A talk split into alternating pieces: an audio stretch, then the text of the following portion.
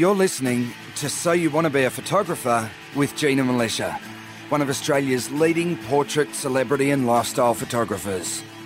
With over 25 years experience in the industry, Gina is a pro photographer who regularly travels the world shooting for some of the country's top magazines and advertisers.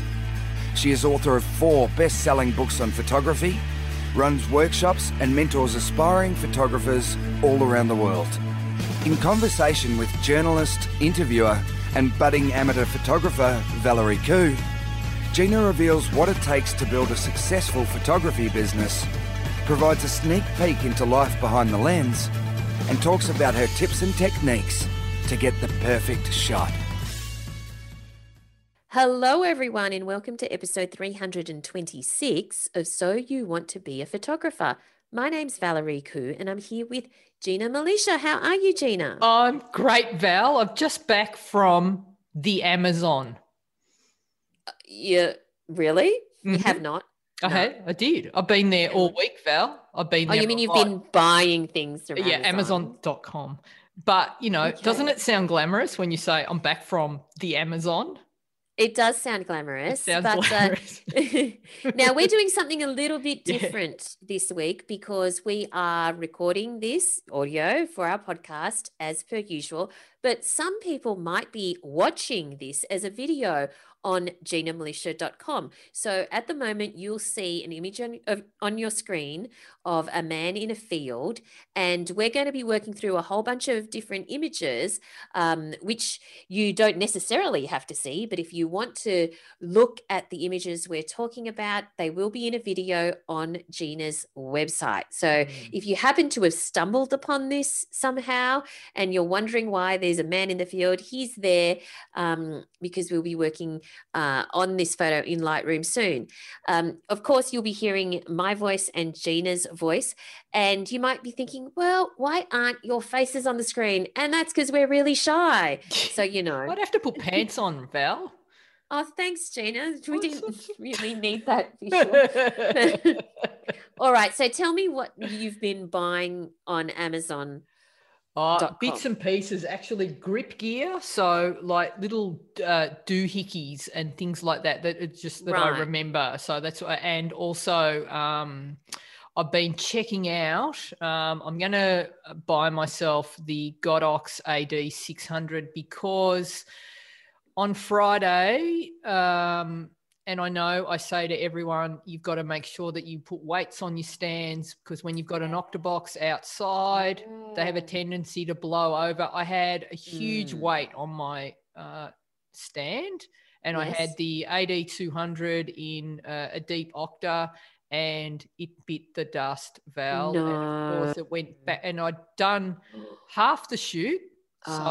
With it, and then I had the other half of the shoot to do, but luckily I'm so paranoid when I go out on shoots because I was a couple of hours from home, and so I always make sure that I've got backup lights. So I had another set of lights that I could use, but what happened is the Godox actually fell backwards and it landed in soft dirt, but it was enough that the force of the impact just on the corner of it it's cracked the screen, the LCD screen on the back of the light. Wow. The flash still works, but the to use it with the trigger doesn't work. I can't see the screen, so I'm not sure if it's a write-off. If anyone has had the same experience, I found a company in Melbourne that does repairs to Godox, which is fantastic. So I'll see if I can get it repaired, and it'll become a B light. I don't know if that I can trust that it'll be repaired and good enough to use, but I'm going to invest in the AD600 because I thought, well, that'll be some grunt. And now I'm also looking at, instead of if the AD200's a write-off, I'm looking at the AD300, which is basically the same size, but it gives you another, I think, a half or one stop of light, which will come in handy. So, but same size, it's like the AD300 is like a small lens, like, you know, it's the same size as it's like, they're called pocket flashes, which is really handy because, you know, it's nice that you can rock up to a shoot with just a couple of bags instead of, you know, all the gear and, you know, single portraits and headshots like that. I've been just using the AD200. So the AD300 will be a good investment, but I'll start with the 600 because that's going to give me plenty of grunt for all my shoots. So the reason, going back, long answer, Val, and I still haven't answered the question. What were you doing in the Amazon? So I went to the Amazon to, it's like the Facebook, isn't it? The Amazon. Went to Amazon to look for bumpers for the AD200, and they exist. So there is a company, and I'll dig out the link and put it in the show notes, but there is a company that actually make these sleeves that go over the back of the light and over the LCD. So I guess it's very similar to when you, how many phone screens have you smashed in your life, Val?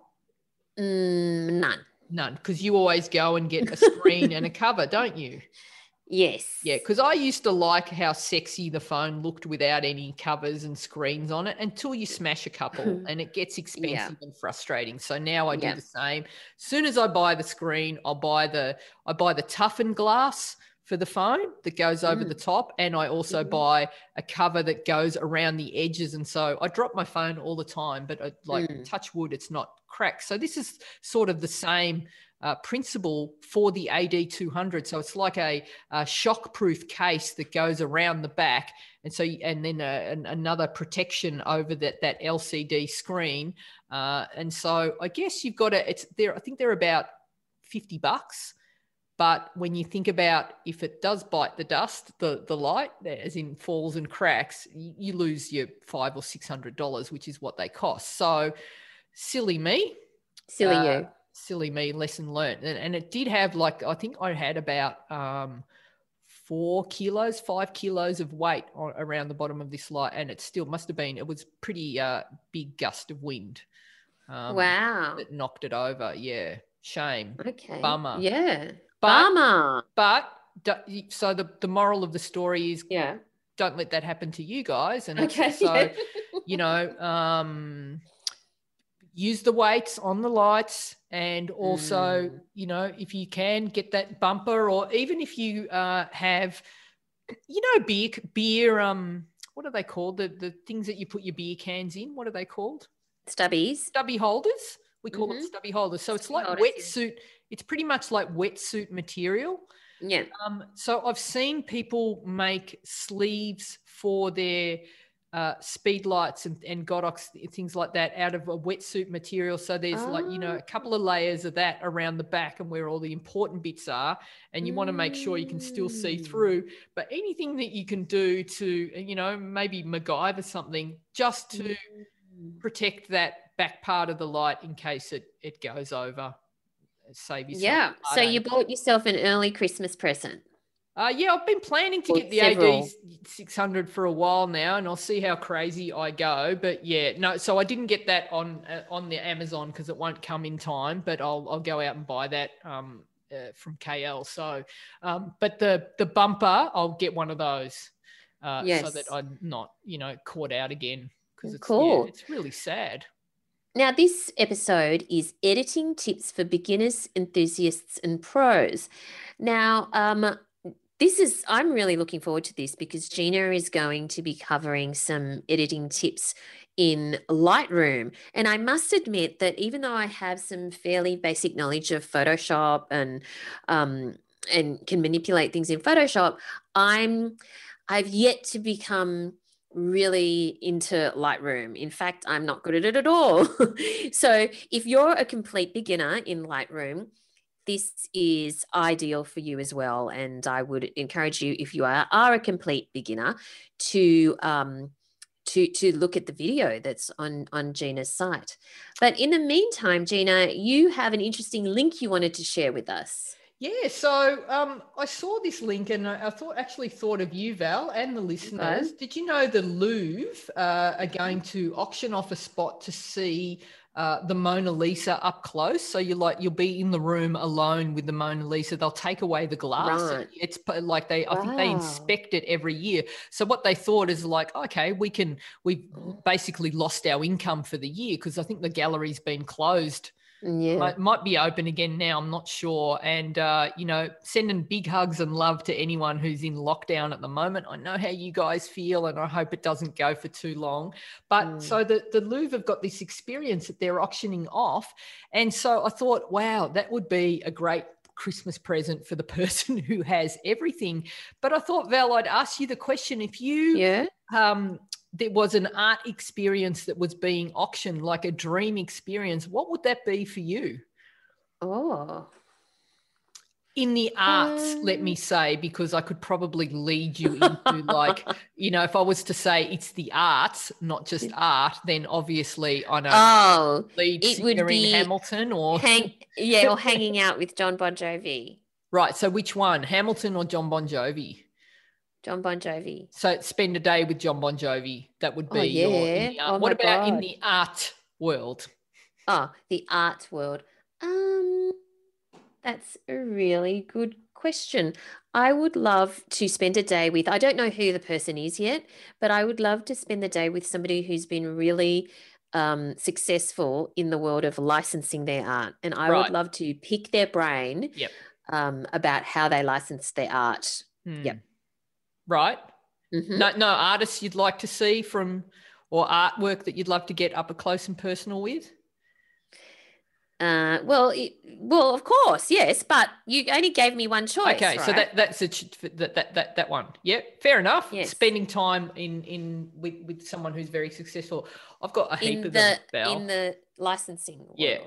I would love to get my hands on Da Vinci's diaries and notebooks, like actually touch and look at them, right?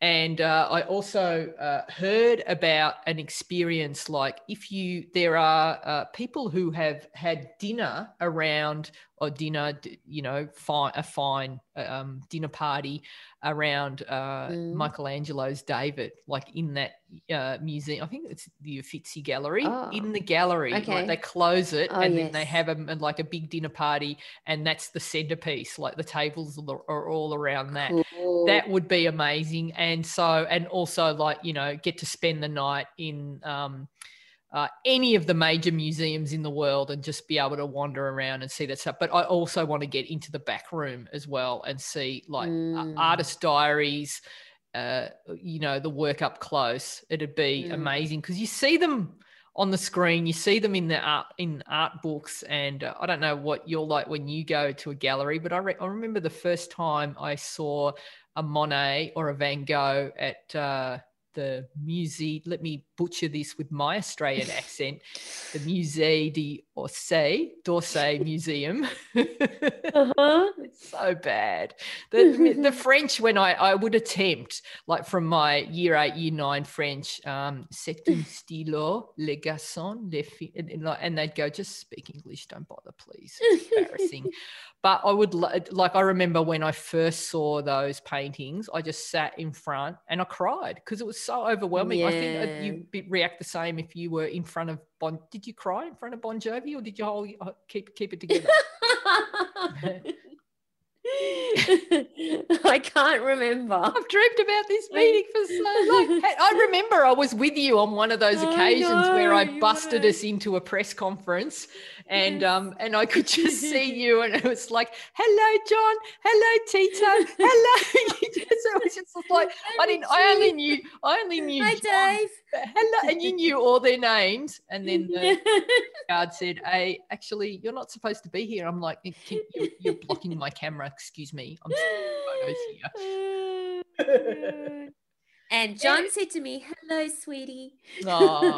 So listeners, what would be your ideal art experience if you could just dream big and have anything that you could do in the world, go to any place? Let's just dream a little. What would you like to do? What artists would you like to spend the day with, even alive or not alive? And what tell us. Do you want to get into, and what would you love to see, or eat your dinner around? Tell us, especially in the Facebook group, if you haven't already joined, then just search for So You Want to Be a Photographer podcast community on Facebook and request to join. It's free to join. We'd love to have you in there. Some great conversations going on, some fantastic emerging and established photographers from all over the world, but everyone's welcome. All right, so let's get into this this episode, Val, on editing tips for beginners, enthusiasts, and pros. So this, I will be using Lightroom as an example because I can only show you one software at a time. But in saying that, what I'm going to show you and talk about today can be applied to Photoshop, Capture One. There's another one called GIMP. My inner 15-year-old is just refraining from saying anything at this time. And there are a lot of other open source editing software, like, you know, even apps on your phone that edit. The principles are all the same. And so it's like when I talk about photography and exposing images and opening up a stop or shutter speed, it doesn't, I'm not necessarily saying you have to have a Canon or a Fuji or a Nikon to do this. The principles apply to any camera.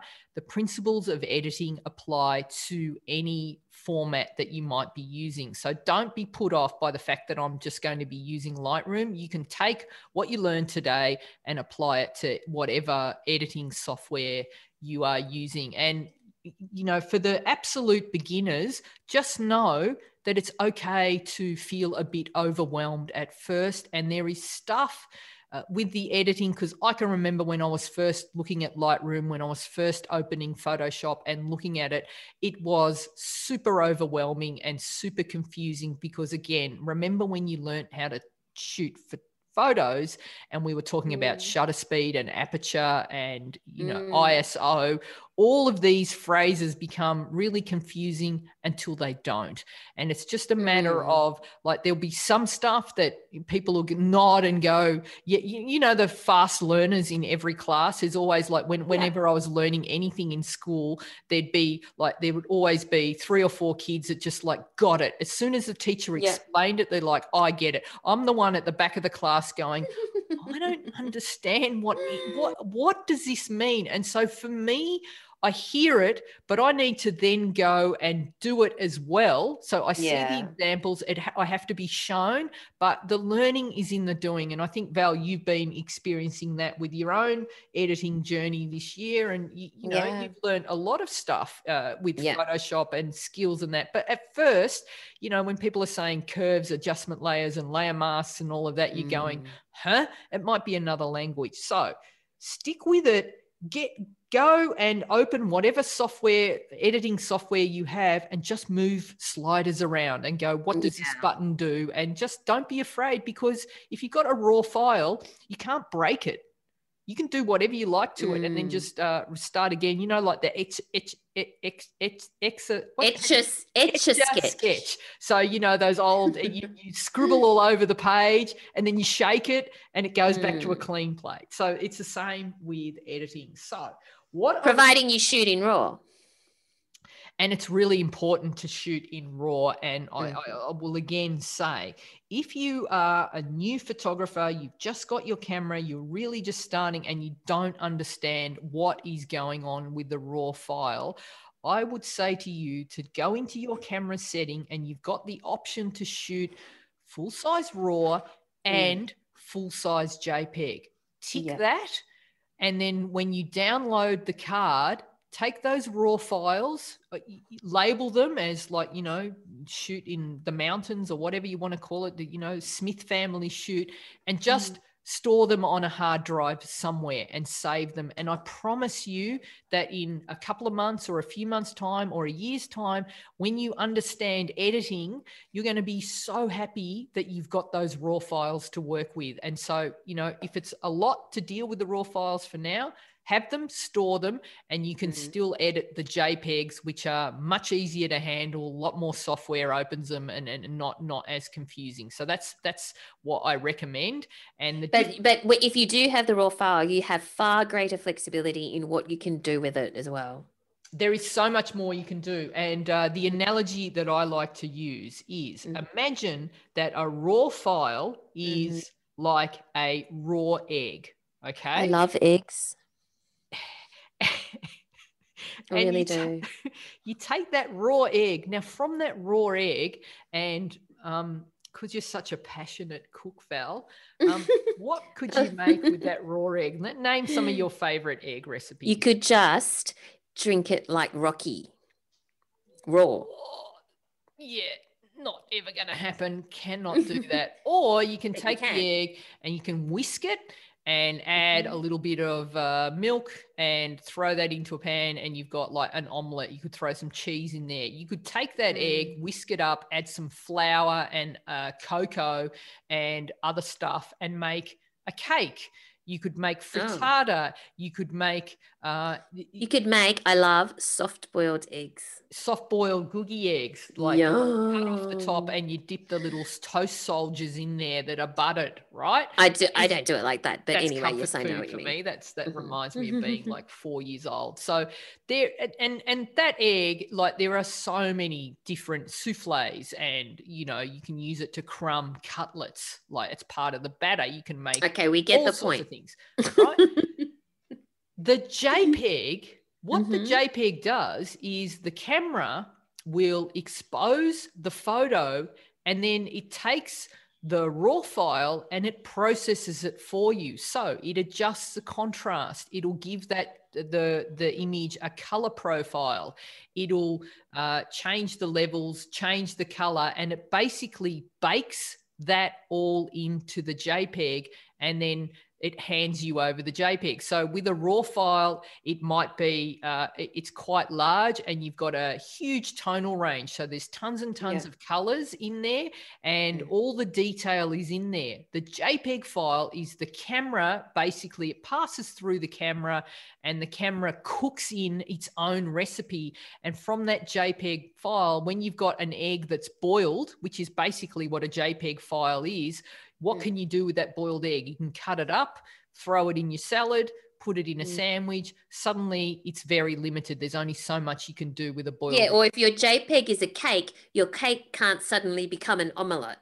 No, it can't go back to being an omelette. So you can't rescue it, and you can't make all these things. So you're very limited, and everything is baked into that file. And that's why when you put a JPEG next to a raw file, the JPEG always looks so much better, because it's been processed basically by the camera. Whereas people look at raw files and they go, ew, and it's like a raw egg in a glass. Ew, it's not very appealing, because it needs a recipe to be applied to it. So that's what we're going to be talking about now. We're going to be doing the recipes. We're going to be doing the recipe, and we'll share my favorite recipe for cooking. And you can make your own recipes when you're playing with your raw files.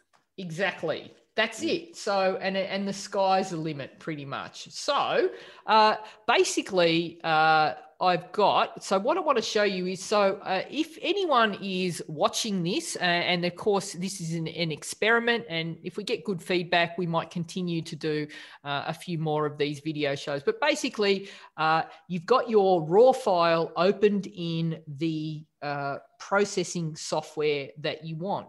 When it's a raw file, it looks pretty poopy. So I'm going to just. So Gina is opening is, and the software that Gina is demonstrating on is Lightroom. Yeah.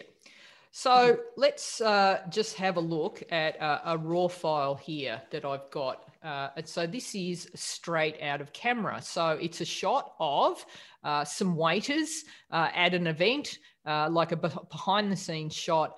And basically what I've done is, whenever I shoot anything, I set my white balance to custom white balance. I actually set it to daylight, which is approximately 5,200 Kelvin. So you can go into your camera setting and you can set your white balance to a custom number. And that stays the same for the entire shoot. I never change the white balance. And the reason for this is I don't want to be adjusting individual images. So particularly if I'm doing a shoot where 1 minute I'm shooting inside and there's warm lighting, and then the next minute I might be shooting outside where it's like, you know, cooler lighting, or I might be under fluoro light in some situations, and the light changes all the time. If I've got auto white balance set to the camera, then every time I change lighting situations, the camera is going to change the color temperature of my image. And so I'm going to come out with what I think it looks like is when I download my images from the day, a red hot mess. Everything's different. It's all different colors. So I would rather have it know that I'm shooting in RAW and know that, you know, even like anyone that looks at this image, like you can see that the colors are wrong in this, right, Val? It's wrong. Okay. Yeah. It's very, very warm. And the reason for this is because the lights in here, this is tungsten lighting. So that's old school warm lighting. Very beautiful for events, hotels, you know, high end. So this is the ceiling lighting that happens. Yeah, the ceiling lighting. So what happens is the camera picks up on that, and I've told my camera that we're shooting in a daylight condition, and it's not actually daylight. It's a lot warmer than that. So my camera now has recorded the overall warm glow of that room, and it's wrong. Now, I've got, like, in the first few years of shooting digital, it was like, white balance, what's that? Just like, don't bother. I was just like sending files, and I think I was adjusting blacks, and I see images that are always, you know, out of whack with white balance. So before everyone gets their knickers in a knot about what they need to do with white balance, because people get quite frustrated and they're not sure what to do. If you are shooting a campaign where you've got, say, clothing, Val, or artwork that you're photographing, and like your artwork, say, and you're photographing your artwork for a catalogue, that or for your online shop, any of your bags, any of your products, right? So let's just say you send it to me to photograph, and I just photograph them under this whatever lighting I've got. I'm like, I can't be bothered lighting Val stuff. I'm just going to do it with daylight, and there happens to be a tungsten light on.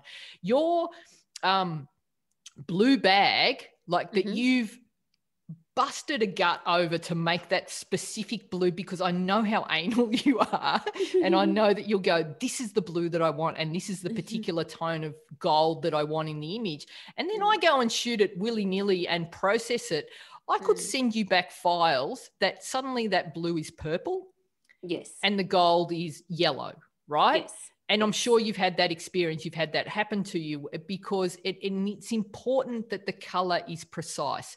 That's where, if you are at that level of your photography where you have a client that is hiring you to photograph products that you want to photograph so that the end use, when they're shared online or in catalogs, the colors need to match so that the whoever's buying the product knows that when I buy that handbag from you, Val, because I happen to like the particular blue that I see, I know that when I get the physical product, it's going to look the same as the photo.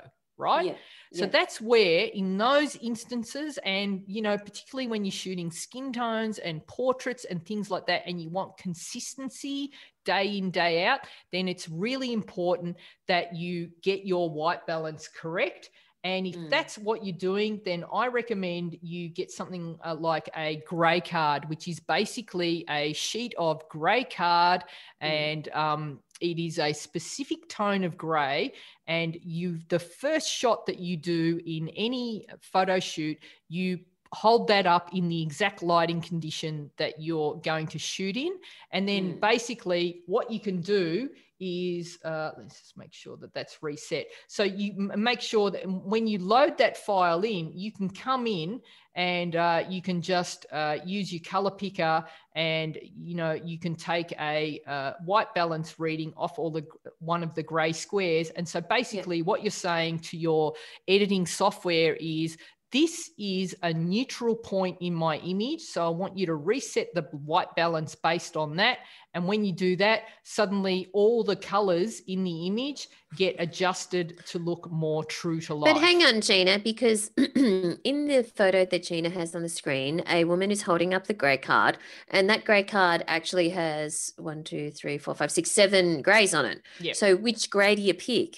You choose. So what you do basically is I usually go with the mid grey. So it's this one here that I've picked. And depending on which one you do, it's going to give you a slightly different appearance.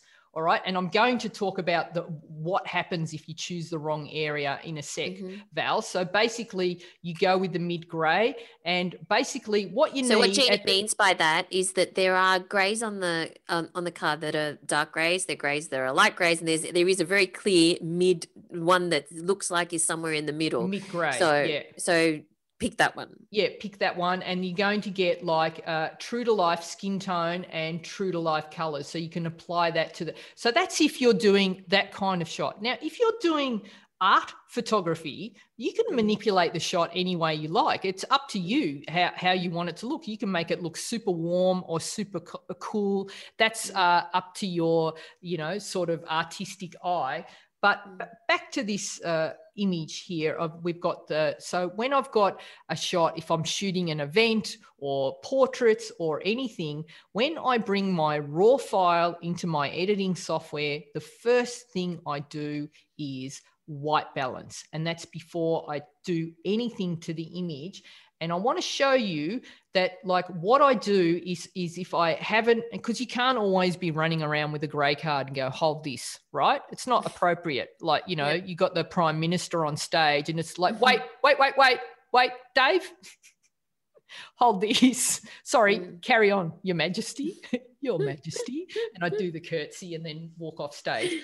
You don't have to curtsy prime ministers. No, I was talking about Your Majesty because it's a speech and I just like interrupted, like she's sitting on the throne. Right, hold this great card. Can you hold this? Betty. Lizzie. Betty. Liz, Liz. So you don't do that. So what I do, there's a couple of tricks that I like to do. So if I've got an image like this where on the screen where I've got the waiters are all wearing white coats. And white coats, white shirts.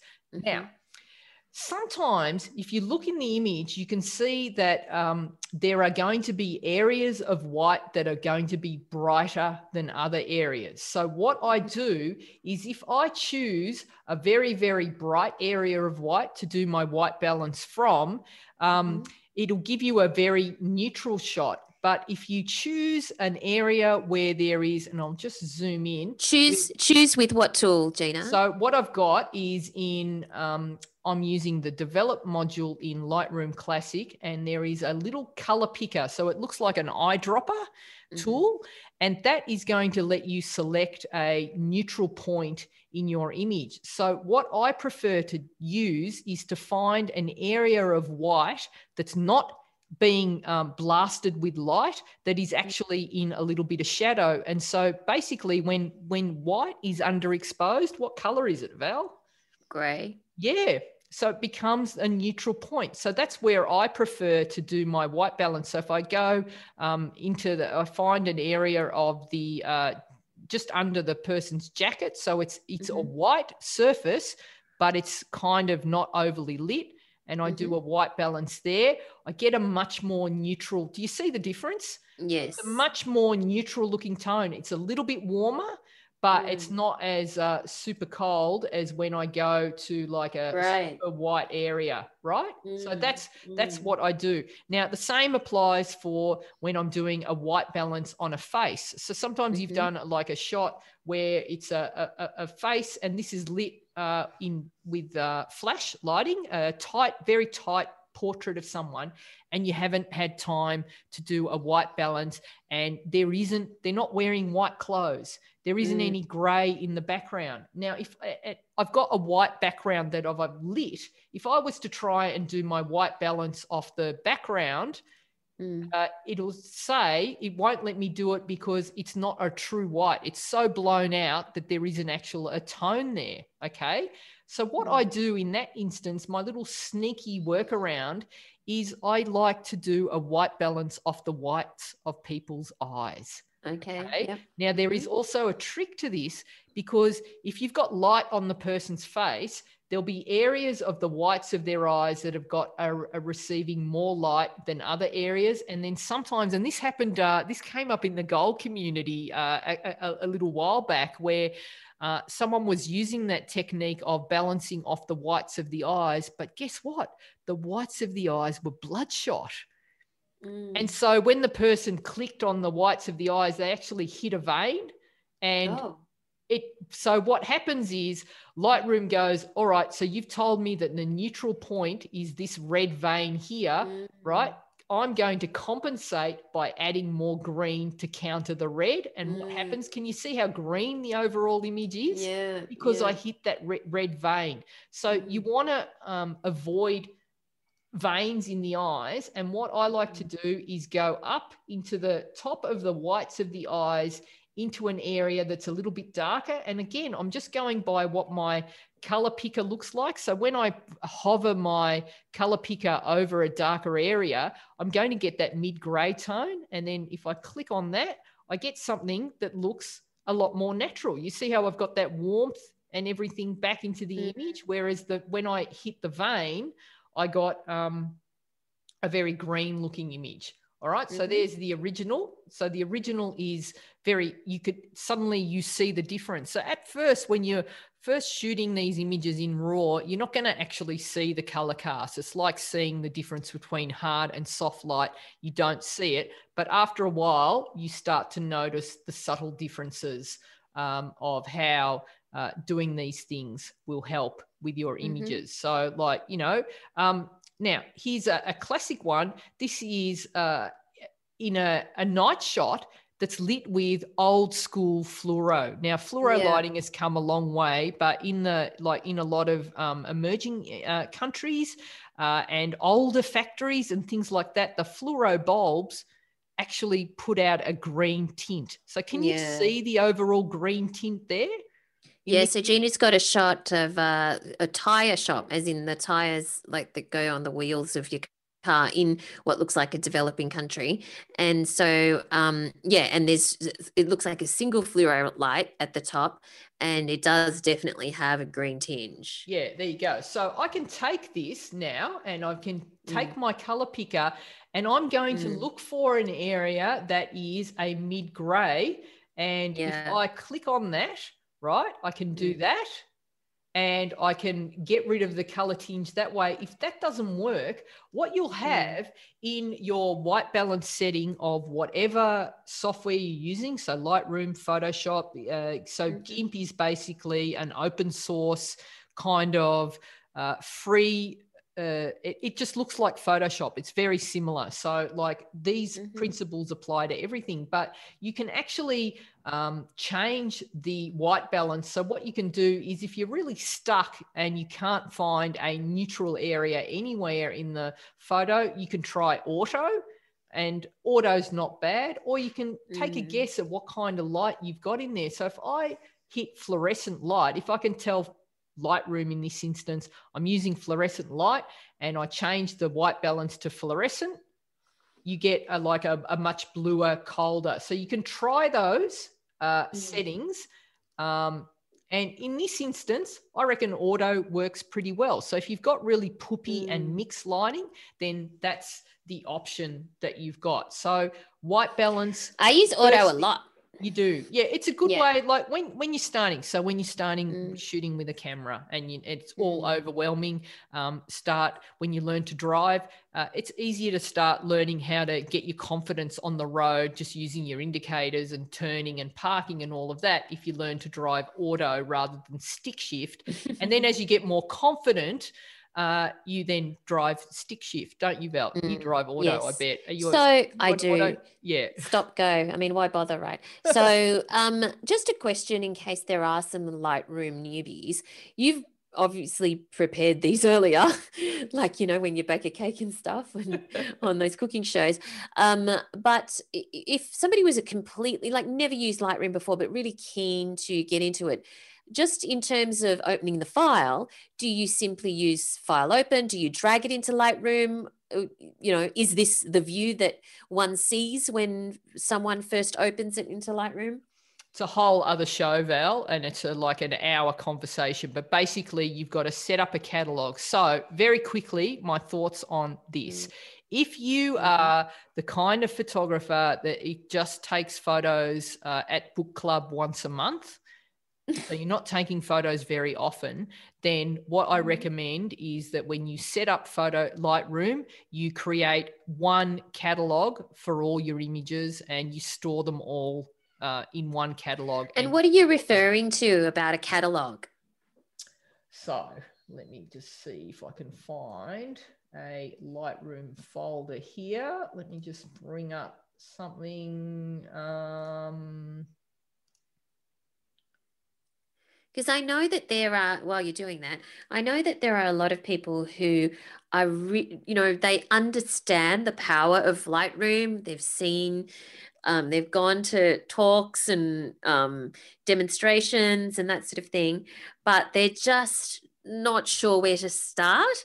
And I think that once they start, they will really be able to take the ball and run with it.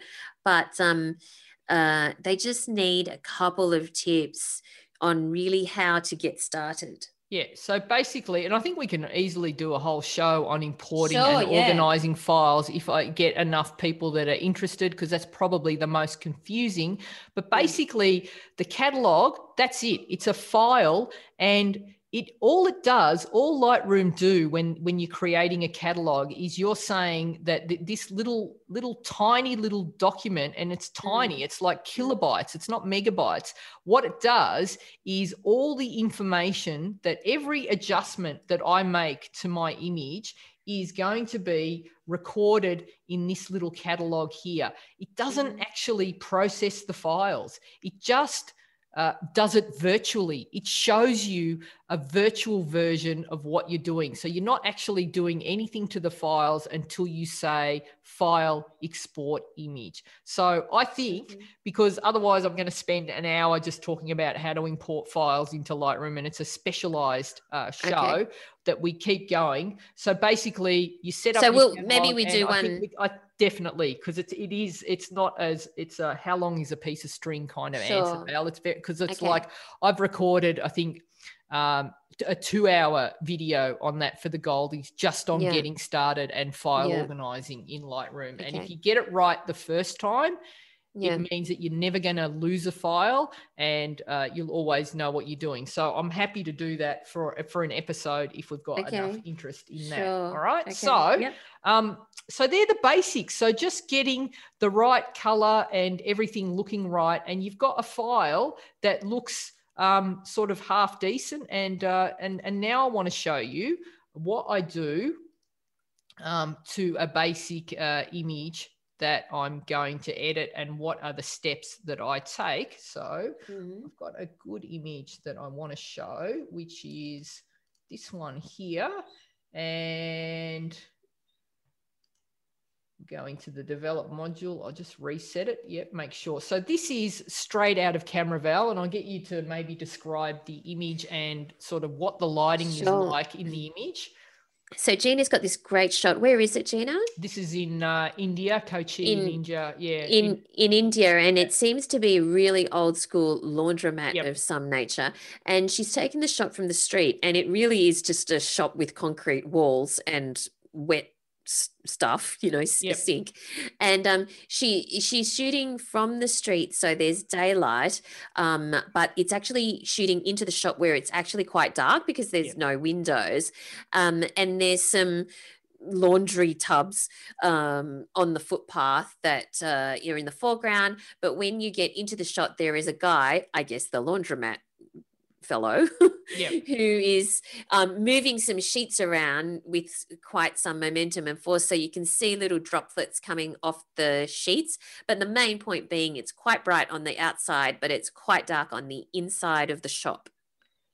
So this image was shot in bright full sun. So it was a hot, sunny, hard light day. And so basically the outside is lit by sunlight, and then there's like sort of a bit of reflected light around. Now, if I wanted to, I've got to think about like when I'm exposing my images, I know that there is a lot of detail in my shadow tones when I shoot, but it's a lot harder for me to rescue the highlights. So what I could do if I wanted to, because the key feature of this image is I wanted to capture the guy that worked in this laundry, old school laundry, where they hand beat the sheets by hand. So he's like beating them to clean them, right?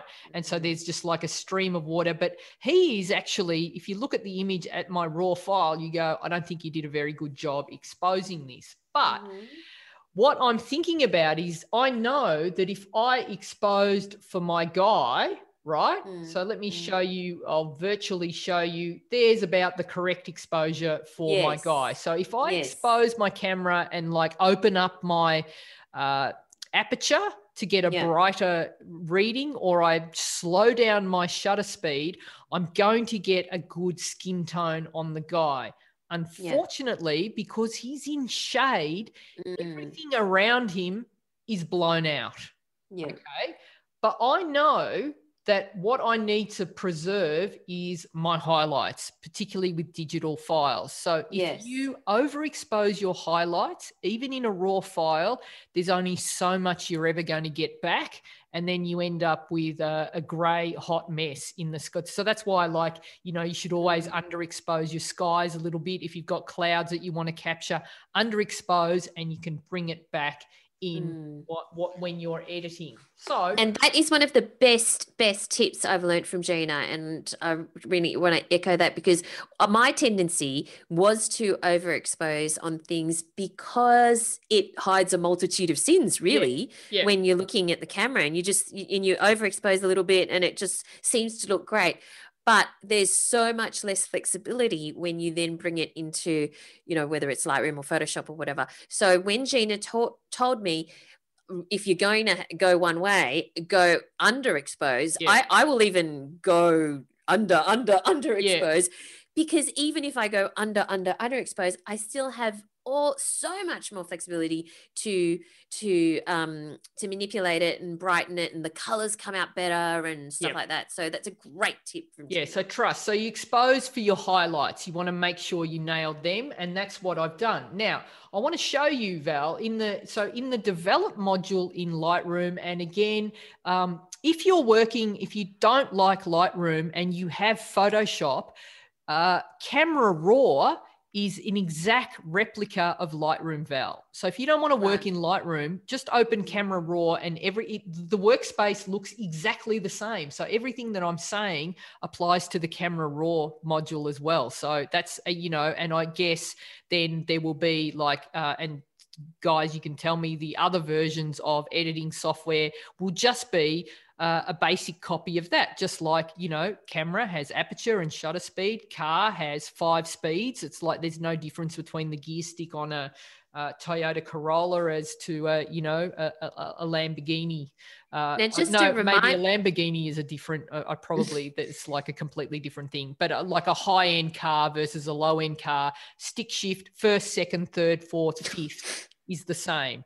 And 6th, but like, okay, so close just to remember, reverse, it scares just remember me. Everyone, that all the things that all of the tools that we're talking about here only work if you're opening a raw file. So if you're trying to open a JPEG, it doesn't really happen. No, you can still do it with a JPEG. You're just not going to get the same results. Yeah, you can still edit a JPEG, but it's limited because we've cooked it already. So there's only so much you can do. So it'll still work with a JPEG, but don't use JPEG. Just not as much. Yeah. It's just better, So basically I expose for my highlights, and I've got that detail there, and I've also got some detail of my figure in the shadows. Now, when I open up my workspace, again, we're going to say that the first thing I'm going to do is do my white balance. So I'm going to look for an area of white that is also in shade.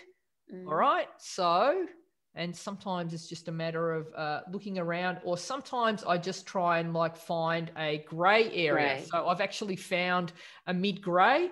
And if I click on that area, now my image is nice and neutral. So you see before there was a like a warm cast to it. Yellowy. Now it's neutral. Okay. So I start with a basic base, and that's not to say like, I'm not selling this as a, like, this is a replica of what a laundry should look like. So my colors need to be exact. I can manipulate those colors to how I want the shot to feel. So I'm not stuck to that, but I'd like to start with a clean and neutral base to start with. All right. The next thing I like to do is I go into the crop and straighten area. And what I like to do is just make sure that my image is nice and straight. So I use a straighten tool there.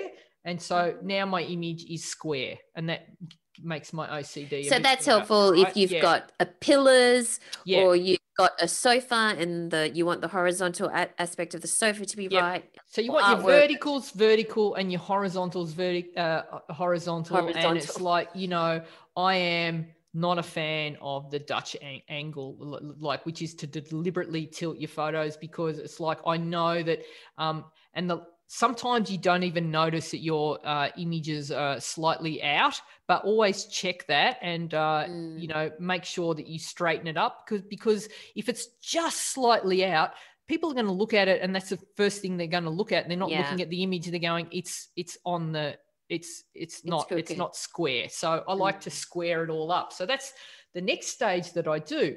Now I've checked the white balance. I've straightened it up. Now I've got the opportunity to start manipulating my image and get it to how I want it to look with the way that I saw it in my mind's eye, because I knew that when I'm taking the shot, I had the end result in mind. All right. Now you've got a number of sliders in any software, any basic editing software. You've got, usually in this order, you can adjust the exposure, you can adjust the contrast, you can adjust the shadows, you can adjust the whites, and you can adjust the black. And then you've got the highlights. Yeah, highlights. And then you can add texture, clarity, vibrance, and saturation. Okay, so I'm going to start with the basics first. Now, most software will give you the option, and this is probably what Valerie does, is you hit the auto button and see... and that is a really good way when you're starting out and you have no experience and no idea what all the sliders do, to give you an idea of where you can start with. So I'm all for that. It's like training wheels for editing. So hit the auto button and go, oh yeah, that's, that looks good. Job done. Thanks very much. Yes. Good night. Right. Or you can go back and do it your own way and take control on how you want your image to look. Because again, Hans, who programs cameras, moonlights at the photo editing software companies. So he programs the editing software, and he uses the same principle, which is to be straight down the middle, very centrist in the way that they want to look. So everything is the editing that they do. It's often very neutral and really conservative. And so, but it's a good way to start, right? Okay. So, and that's when you do auto anything, it's going to be like middle of the road kind of a look. But if you want to take control, here is what I do. So white balance first, straighten the image next. So I've got a choice. The exposure slider and the contrast slider. I can tell you now that 90% of the editing that I do, I never touch these two. Because what happens with exposure is if I raise the exposure, it's basically just like changing the exposure on your camera. So if I want to raise the exposure because I want my skin tone to look better, and I raise the exposure, what it does is it raises the exposure of the shadows, midtones, and highlights. Everything goes up by the same amount. So my guy looks good, but what happens to everything else? All my highlights are now blown, okay? And that's why I don't touch this, because it's too heavy-handed. So as a general rule, 90% unless I really botch the exposure of the shot, I will leave this alone. Okay, so I don't touch the exposure. The same goes with contrast. When you adjust the contrast, it'll adjust the contrast in the blacks, you know, in the shadows, in the mid-tones, and also in the highlights. So across the board. So the whole image increases in contrast. And again, too heavy-handed, or you can decrease the contrast and you can make the whole image flatter if you want, okay? But it's across the board. So generally, as a general rule, I leave exposure and I leave contrast. What I do love to work with are the next four sliders: highlights, shadows, whites, and blacks. And pretty much that does everything that I need. So the first thing I do, particularly because I know that where there was sunlight outside in my image, I want to recover some of my highlights. So if I click on, you've got, like in most software, you've got the ability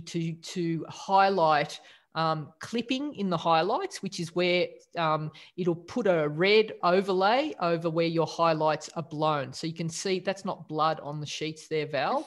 That's just what did you just click to get the... So in the histogram, there's a little triangle there in the top right. So the histogram, everyone, is the graphic thing, the thing that looks like a graph. Click on that, and that shows you that my highlights of here, these sheets in the sunlight, I didn't quite underexpose enough. And then on the other side, it'll show you where my blacks are crunched. So I've underexposed my blacks, and that'll show you with little blue highlights. These are really good to turn on because they're a great guide to show you when you're in the right ballpark. So then with those two guides on, like my highlights and shadows, showing if I've crunched my blacks or blown my highlights, I can then take my highlight slider and drop it around to the left. And you see how I've retrieved the highlights in this image? I'm rescuing my highlights. So that's, so I do that by eye. And also sometimes I use the, that highlight. So it's specifically doing the bits that were in red. So I'm just, all I'm doing with the highlight slider is I'm just bringing back or rescuing any of the blown highlights. So that's the, I've brought back some texture into the wall. I've definitely brought back detail into the sheets, and that's what I want. So you want, when you want a good looking image, you want to have detail in your highlights, detail in your midtones, and detail in your shadows. Okay, so that's what I'm looking for. So the first thing I do as a general rule is I adjust my highlights. I do the same with the shadows. And I think this is probably the most underutilized slider, but I think it's absolutely magic. So I increase the shadows, and what this does is it's like brings up the guy. It's magic. It's like you turn a light on inside. Yeah. How good is that? Fantastic. All right. So I love the shadow slider. So that opens up. So Gina's basically moved the shadow slider so that they're the guy who was almost in darkness because it was he's inside the shop can now be seen very clearly. So now I've, you know, I've captured his skin tone detail, his face. I've got the color back in the sheets. I've got the water, and I can see everything just by lifting the shadows.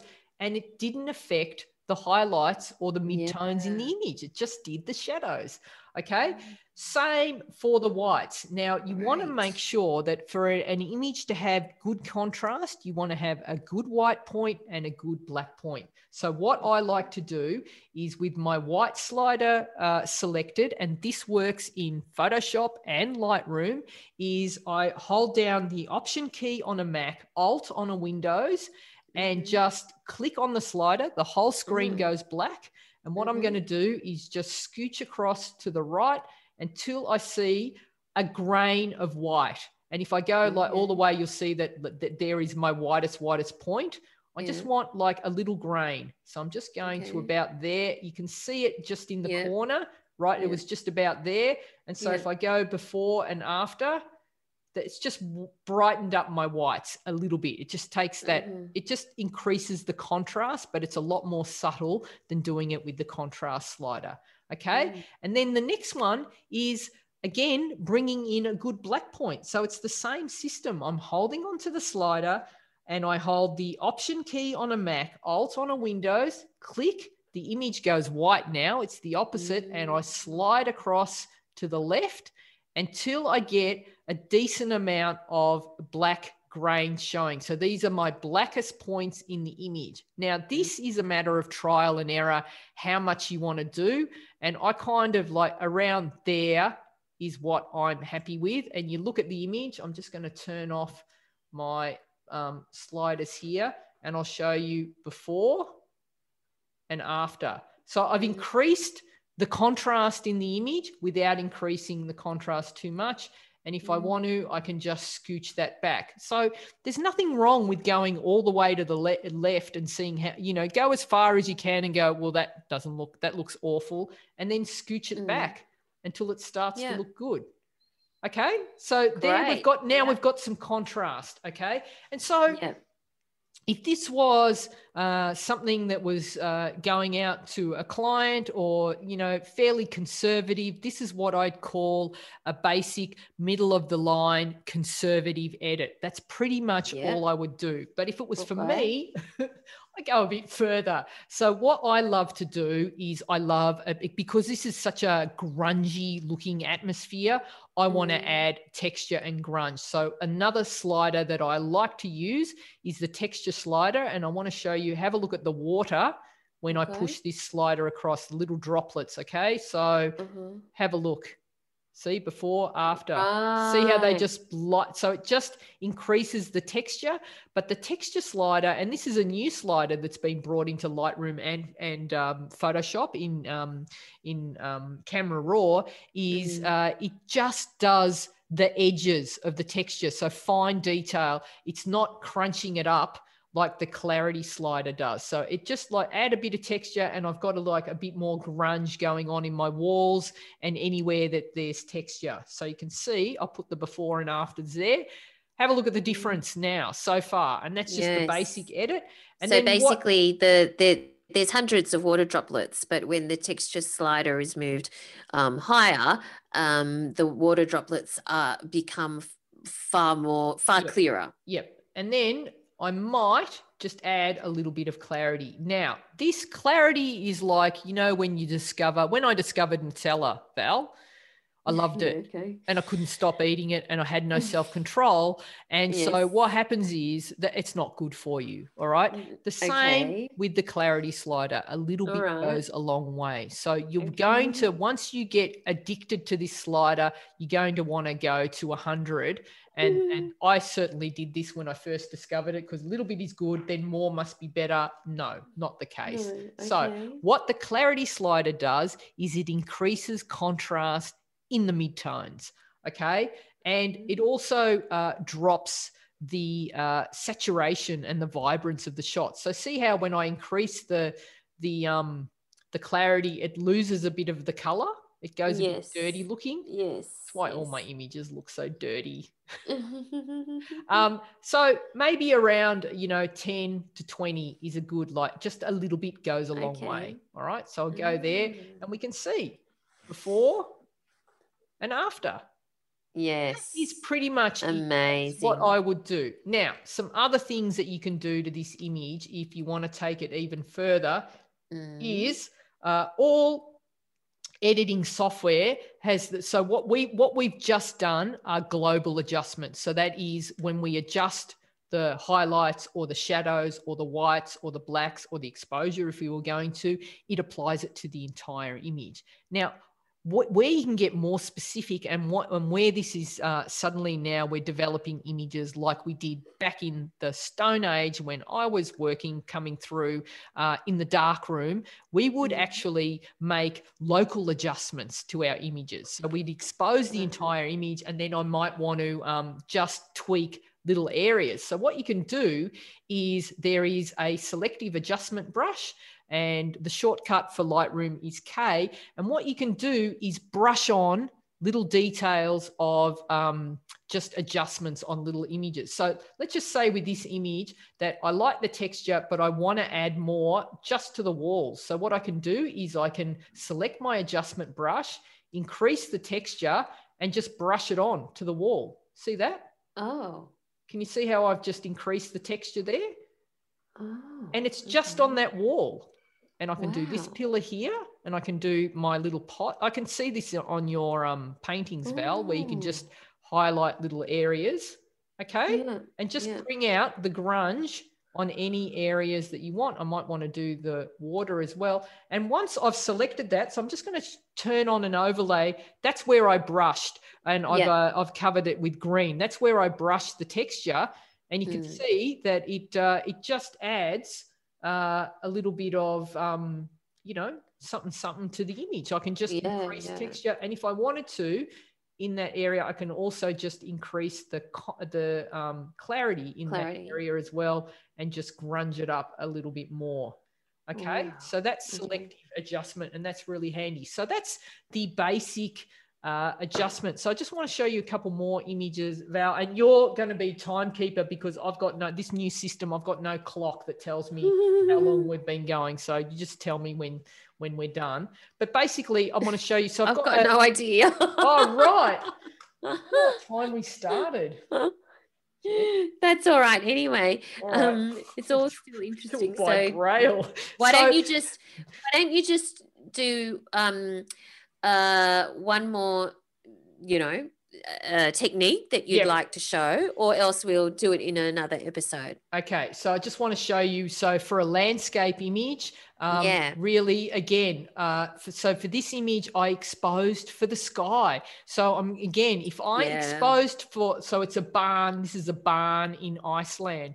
Like, so just imagine if I exposed for the barn, and this is what people get into trouble like this all the time. The barn looks great, but your sky, but the sky's blown out, and you lose all the beautiful clouds. So what I say is expose for the sky. So you would put your exposure point into the sky, and you underexpose your image, and at first you go, oh, it looks terrible, I've botched it up. But just know how much opening up the shadows, just doing that, like suddenly I've got all this detail. And then have a look. So the sun in this image was in the far left of the image.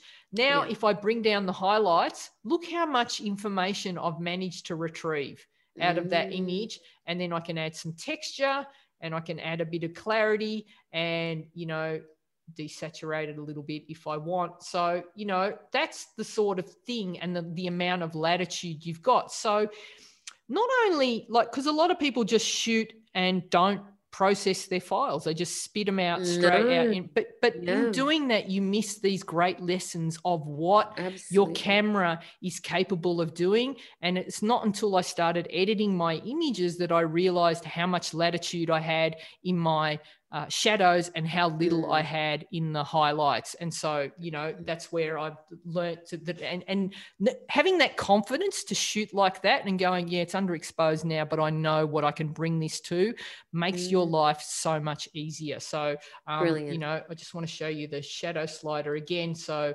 a man that is lit by the midday sun, his face is under a hat, completely underexposed. I've exposed for the brightest point in the image. Practically, you can't see his eyes at all. Because, lift the shadows. Boom. Yeah, amazing. You know, it's like it's magic. All right. So, what I want to show you is like it's magic. Now, just quickly, another little slider. So again, guys, if this is just really annoying to listen to and you couldn't be bothered watching the video, it's not your thing, you listen to podcasts, you don't want to watch videos, you know, let us know as well. But if it's something that you want to do more of, then, you know, I really enjoy it. I think Val's digging it too. We're just trying an experiment. We're just, this is an experiment, you know, for the end of the year. So I've got an image again. I've underexposed it, Val. So it's a guy reading a newspaper inside. There's very bright light coming across from camera right, and most of the image is underexposed. So what I can do, it's practically black. Yeah, but I lift my highlights, lift my shadows, drop my highlights, and I've brought it back. Now, the problem with when you underexpose an image like this so much is, I'm going to zoom in to quite, like, maybe not 1600, but 400%. Like, have a look at the background. Can you see noise? Like, and because he's underexposed, noise. Now, everybody hates noise.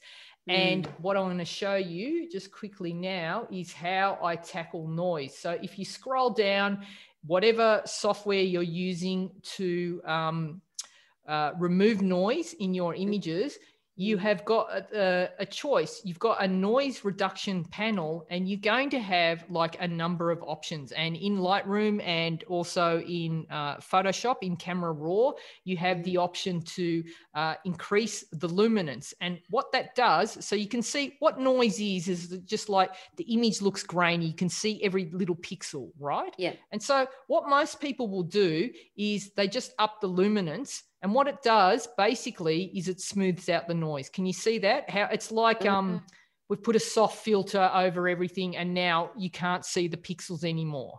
Okay. Right. Now I've got a better way, and it's like, don't touch the luminance slider at all, because what it does is it just makes your image look really like it's wrapped in Glad Wrap or something. It just looks poopy, right? Okay, so poopy. I say like the, you know, like to use the exposure or contrast slider, don't touch them most of the time. Okay. What I like to do instead is like, let me just get his face up. So you can see all the noise there. The one that you want to adjust, because what we've got here, can you see that, like, if you describe that image, what are you seeing? Because this was the, like a couple of colored wall of a roller door. And then we've got the man's skin tone. He's got a darker skin tone, but when we zoom right in, how many colors are you seeing in that image, Val? Not many. Are you seeing that, like purple, green, yellow? You mean in the background or all in over the his face? If you look really closely, you can see that there's color casts all over the place. So the noise, purple, yellow, red, green, like that is noise, it's color noise. So if I move the color slider all the way across, can you see what happened?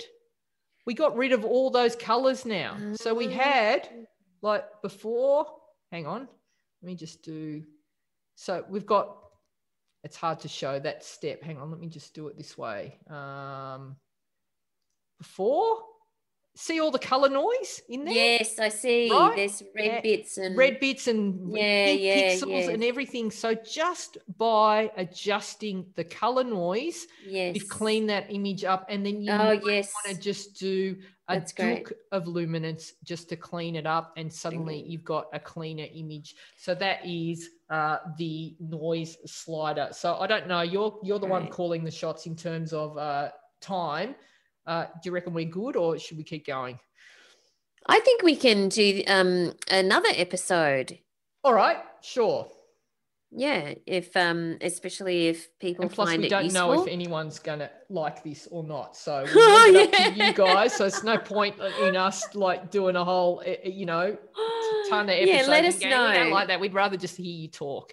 So yeah, I hope you guys enjoyed that. But they're just the basics. So, you know, we go back. Yeah. So, you know, learn about the white balance, learning how to do these. And honestly, when you see an image that's well edited, it stands out like dog's cojones when you're next to another image. Honestly, you can tell, because once you get your eye in, it's like, you know, if you all remember the day that you first noticed the difference between hard and soft light, once you start to see white balance is incorrect, you can't unsee it. So you'll start to see tints in images. And when you see images that are like just shot and spat straight out of the camera and there's no love and care, they really do stand out. Well-edited images look great, and that's the kind of thing. These are the little 1%ers that take your image to the next level. It's confusing at the start. I promise the more you do it, you can't break your files. So just have a play. Even if you just start with auto tone, hopefully it'll be, you know, a good thing. Yeah, and like I said, when I started using auto, I was like, oh my God, this is just going to change my life. Yeah, it just makes such a, because you think at first you don't notice the flaws in the raw file. until you start editing. And then it's like, you know, once you start lighting your images, you can't go back to just shooting in daylight. It's next level stuff. And honestly, this is my happy place. As you know, Valerie, editing images, it's like my idea, like, because you can, you know, binge watch stuff on Netflix while you edit images and just play around. Give it a go. Yeah. Let us know what you think. And that was great, Gina. Thanks for sharing that. No worries, I've learned stuff and I want to learn more actually. So it's great. Cool. All right. So what are you doing until we chat again, Gina? Okay. So this is the home stretch to Christmas for me. So I've got like a couple of massive shoots this week, but then Friday, that's it. I'm done shooting for the year, and then it's just all about, like, you know, getting all that last minute stuff back to clients and you know, editing all the shots, and then, you know, take a few days off. I'm building a table at the moment, so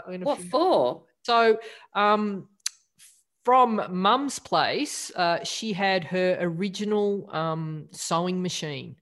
That she had here from the 60s, and it's a cast iron sewing machine tub. Do you know those ones? Yeah, yeah. So with a pedal. Yeah, yeah. So but it's just the frame, and they'd had it like I think my dad had MacGyvered it, sort of an old tabletop on it, and it was just sitting out in the back garden. But it's like, for me, that is such a good memory of her. So what I did is I've taken that from the house, and I had it sandblasted, because it was painted different colors. How? Sandblasted. So you take it to, there's like companies that sandblast everything. Like there was cars there was people's gates, there was all sorts of old antique-y stuff. And this guy sandblasted all the paint off, and then he powder coated it black. It looks beautiful. And now I've got recycled it's a really dense timber, it's like a rosewood or something, and so I've got I'm making the timber bench top myself. Amazing. Placing that on, and then that's just a nice little table, little memory that's that I can have. Yeah, I'm really proud. What are you going to use it for? It's actually going to be like a hall stand, so it'll be like as you go in the front door, it'll be like the first thing that you see. I'll put a, you know, vase of flowers, and it's a good little memory. I love doing stuff like that and just figuring out how to do it. And now that I've had something sandblasted, I'm obsessed. I'm like, what else? What else can I get sandblasted here? Because it looks so amazing. What about you, Val? Oh my goodness, there's just so much to do before Christmas rolls around in the lead up, I can't think straight, to be honest. Yeah, just lots. Like your brain's kind of not working. Got to do Christmas shopping. Yeah. I've got to do decluttering. I started doing some decluttering today. Yeah, I've got to get a lot of Illustrator files off to a client, and it's just going to be busy. Yeah, and then next time we get together, we're going to have our So You Want to Be a Photographer breakup party, and so there will be alcohol involved for the next. There will be the alcohol. Next episode, but we do have some great tips to share with you guys. Of course, yeah. All right, thanks. Where do we find you online, Gina? So you can find me at GinaMilitia.com. That's GinaMilicia. I'm at Gina Militia on all social media. And if you want to take your photography to the next level, you want to learn more about lighting, posing, directing, and also, you know, the fine art of editing your images, then do check out the Goal community. Just go to GinaMilitia.com and click on Join the Community. What about you, Val?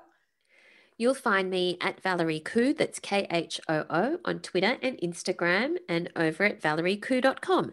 Thanks for listening, everyone, and we look forward to chatting to you again next time. Thanks, guys. Thanks for listening to So You Want to Be a Photographer. For more information, free resources, and Gina's regular newsletter on everything you need to know to become a successful photographer, visit GinaMilitia.com.